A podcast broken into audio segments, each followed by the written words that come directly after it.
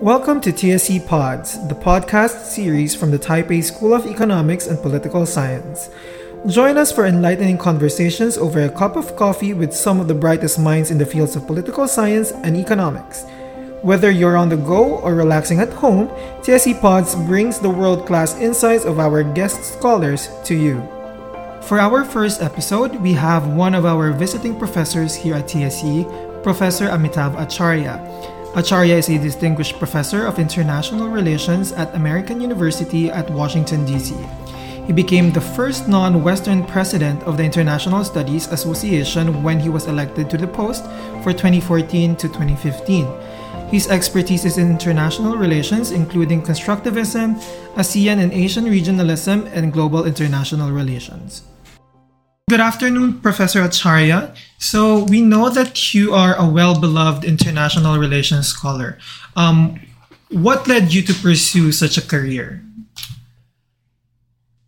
I think international relations was always uh, on my mind by just uh, reading newspapers and uh, listening to radio, of course, uh, uh, later TV. But when I was growing up, I didn't have a um, TV. My family didn't have a TV. So it's the, it's the news about the world and reading papers. Uh, just always curious. I'm naturally curious what happens in different countries.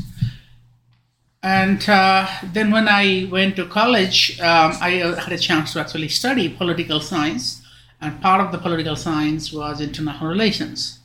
Then it got me to uh, be interested in traveling.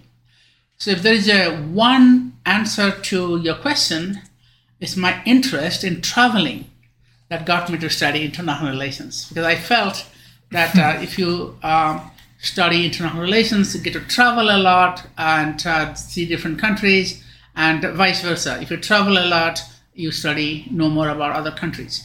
So I didn't make any uh, specific uh, plan for like a, uh, I can get a better job or mm-hmm. um, get more money. Uh, mm-hmm. there was no such calculation. Nobody advised me. My parents left me completely alone to make my decision but I think I just became very naturally attracted to learning about the wider world and to travel uh, as much as we can, can, to know about it. So, no mm. academic uh, uh, or uh, professional sort of inspiration or financial uh, oh. incentive, just my traveling. instinct. And also traveling. So, yeah. I guess. Um, you have been to so many places. Can you walk us through your experience as an IR scholar traveling the world and what do you love about it? What is your research interests as well? Yeah, that's a great question.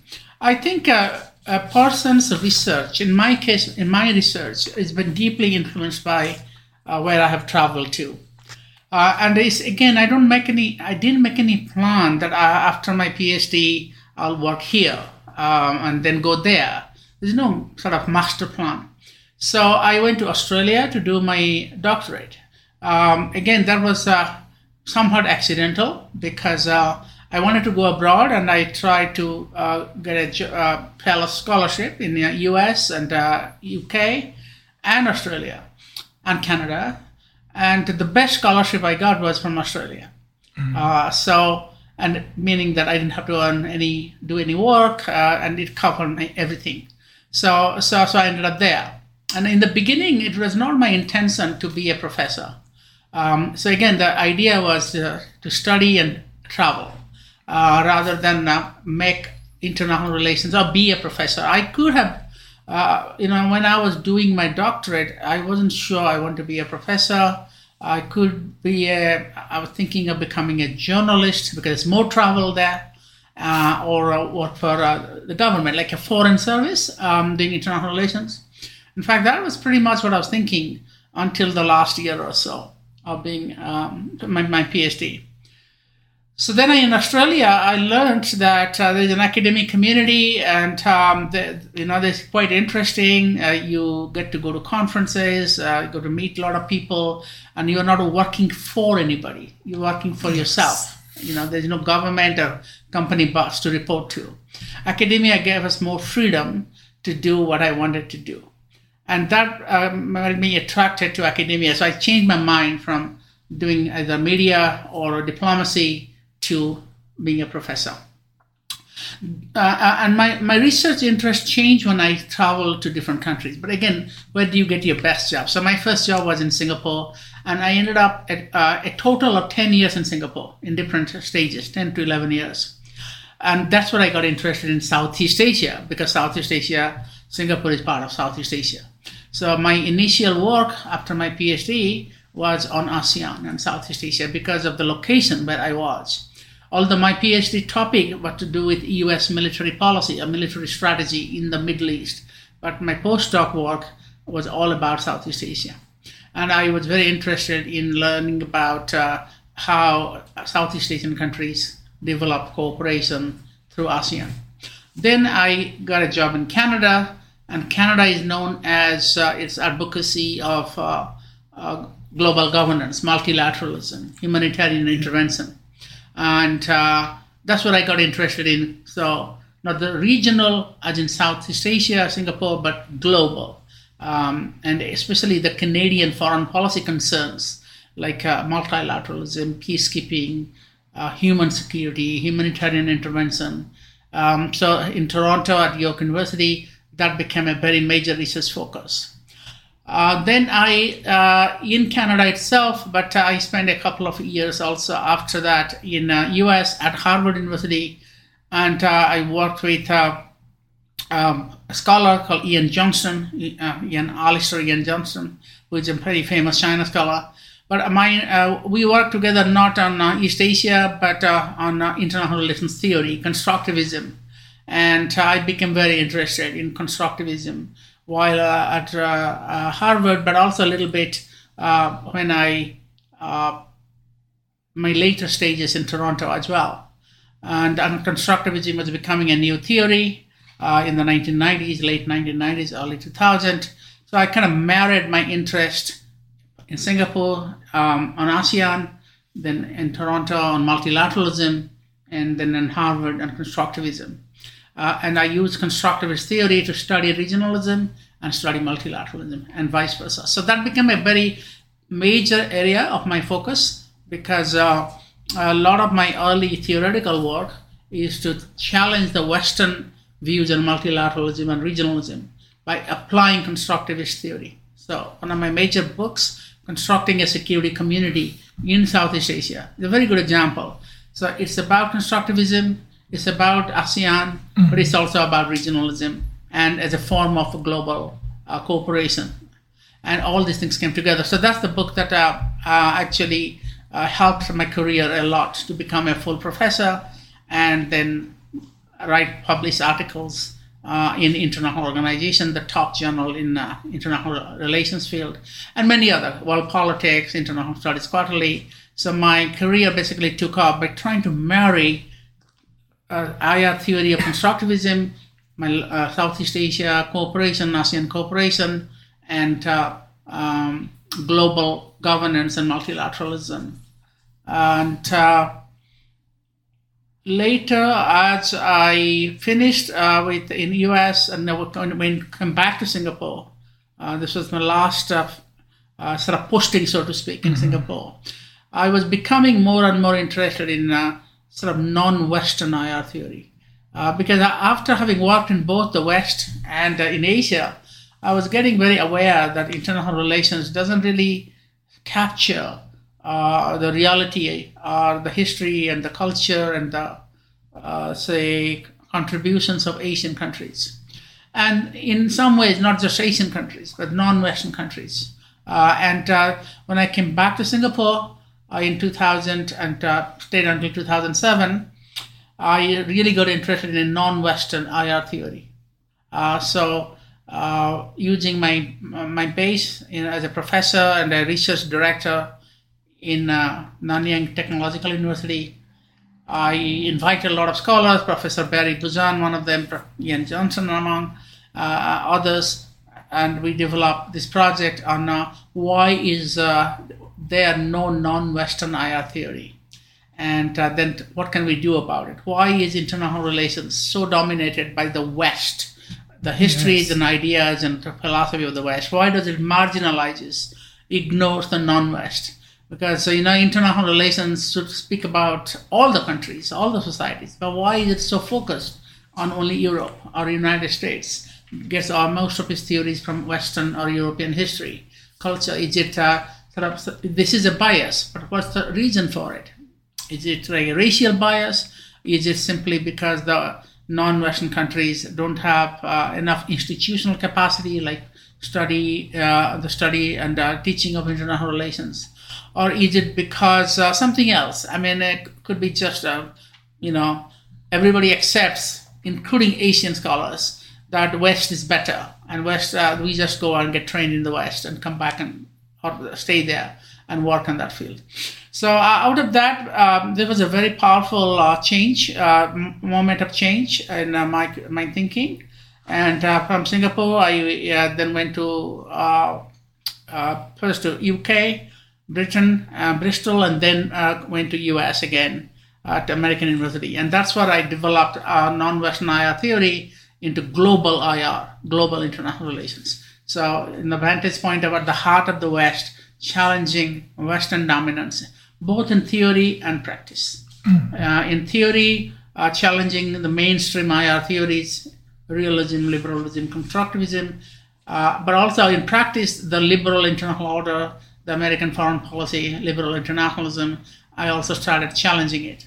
So there are two streams of work one theoretical, so non Western IR theory became global IR because I thought global IR is more inclusive and it's not negative like non this, non that. It's, it's more, more uh, inclusive and uh, like an umbrella concept on theory and on uh, practice, the practical side or empirical side, uh, challenging the idea of American led uh, liberal order and saying that the world is much more diverse, much more complex. Not everything was created or managed by the US. And even if it was for a period of time after World War II, now with the rise of the rest, rise of China, rise of India, uh, the world is becoming much more uh, sort of uh, complex and uh, pluralistic, meaning that the relative importance of West is going to diminish, not disappear, but diminish.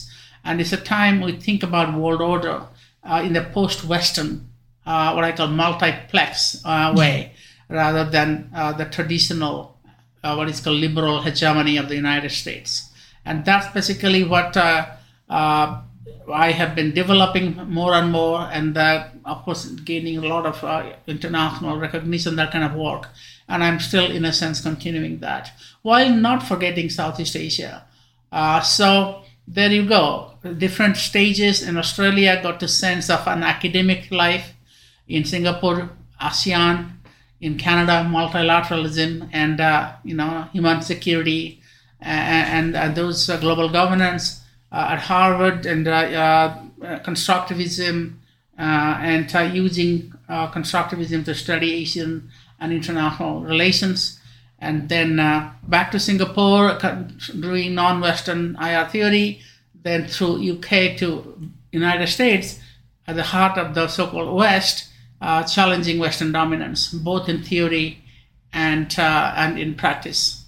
I see. Thank you very much, sir, for that really inspiring um, um, answer. Because before going to Taiwan, I was actually following your work already, and um, I would say that that those are my interests as well. So, um, for aspiring IR scholars like me or like us in the room, um, what would you say are the top three skills an IR scholar should have or should hone? Uh, okay, uh, first of all, um, I mean, uh, it's not just a skill, it's a question of motivation. You should really ask yourself, why am I doing this? I mean, uh, are you doing this because you're going to get a job, or is it because you are really interested? Uh, you have to uh, really believe in what you're doing. Otherwise, mm-hmm. don't do it. So, so there is a, in international relations, like any any subject, is uh, not really from the mind; it's from your heart. Um, so you have to really be prob- motivated and think, "This is what I really like. This is what I like to do."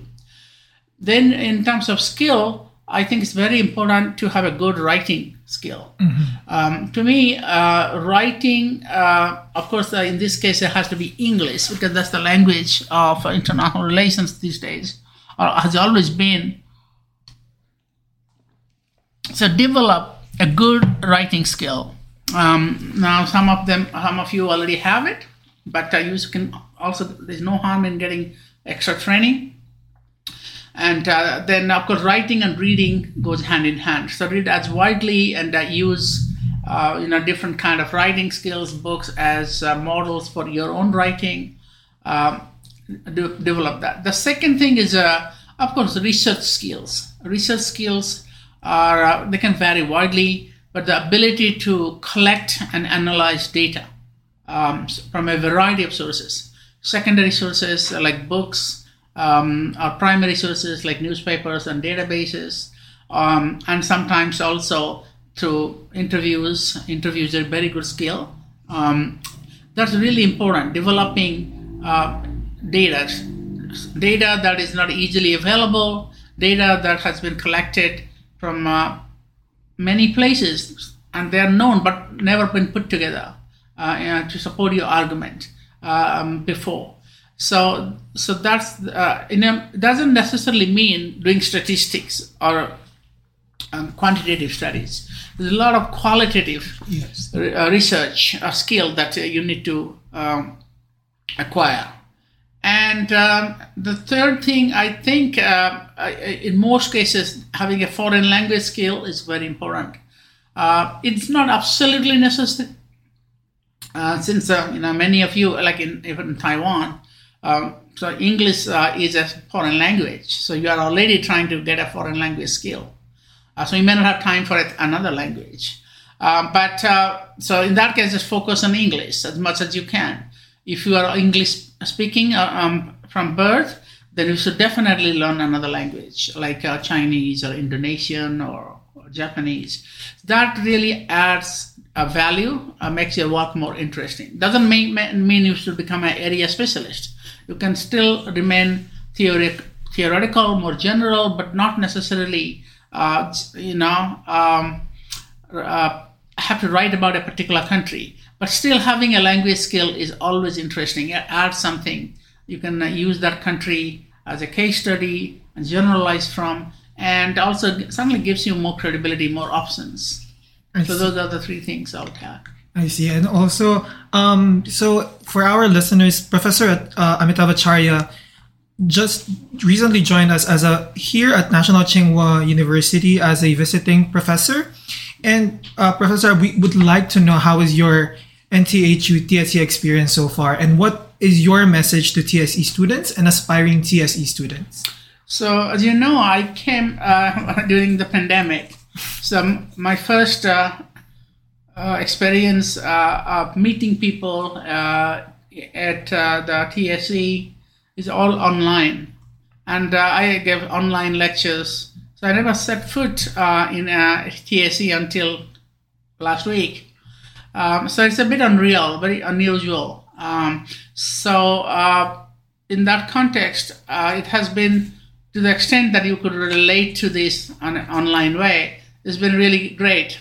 Uh, I find uh, the the vision of a school uh, in Taiwan uh, modeled loosely after the London School of Economics, or having its own characteristics. That's a very interesting vision and a very important vision.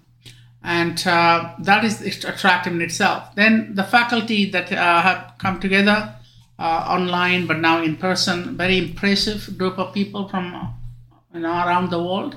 Uh, and that's that's that says very good things about TSE.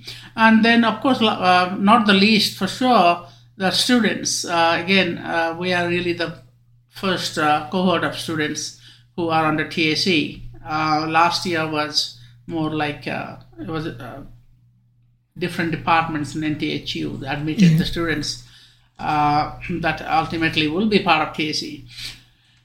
So I think the students' diverse background is very interesting. Co- uh, Having students from Asia, Latin America, uh, and uh, United States, Australia, uh, really is uh, very critical. Uh, studying political science, political economy, and international relations. And I think the facilities are excellent, and uh, the ambience is good. It's a very uh, uh, open and a very exciting kind of a place. Uh, so let's hope that it will continue to grow with the addition of uh, more students and uh, and more faculty, especially more uh, uh, permanent faculty, not just visiting faculty like myself. And uh, I think it's off to a very good start and has a very promising future. Sir, what is your message to TSE students and aspiring TSE students? Um, I would say that make the most of it. I think Taiwan is a very unique place. Uh, it's a, it's a democracy. It's a, also um, not uh, traditionally Western, and uh, it is very open society.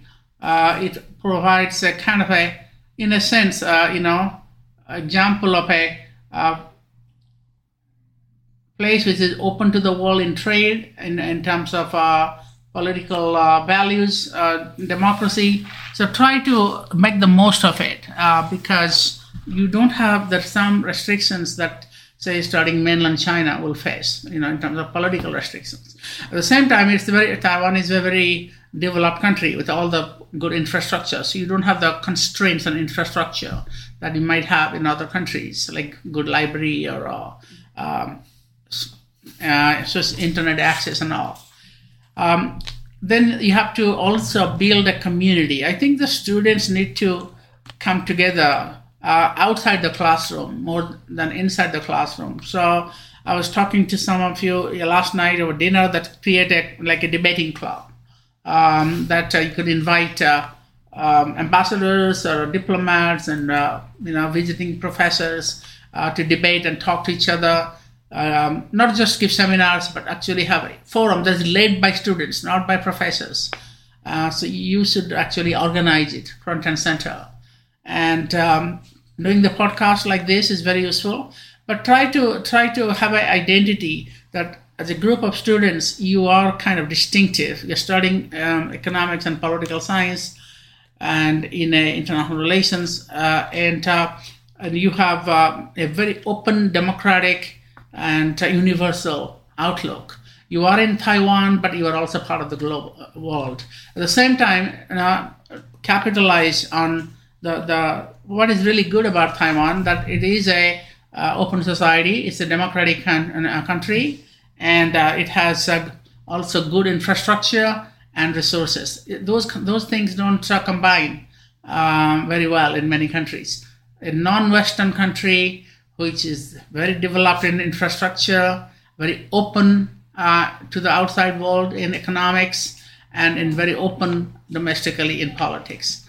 Uh, almost nowhere we can find this these days. Maybe to some extent Korea, uh, but uh, or, or, Japan, um, but I think Singapore maybe, but the Singapore political system is uh, much more restricted. Mm. So, to make the most of it. That is truly inspiring, Professor Acharya. Thank you so much, Professor, for sharing your experiences and words of wisdom to us. We will keep all these in mind. To our listeners right now who wants to be in IR, I guess start reflecting on why am I doing this and do I believe in what I am doing? If you wish to hear more from the world's leading scholars in political science and economics, stay tuned in only here at TSE Pods, the official podcast of the Taipei School of Economics and Political Science. To stay updated, visit our website at tse.nthu.edu.tw and do not forget to subscribe. See you on the next episode.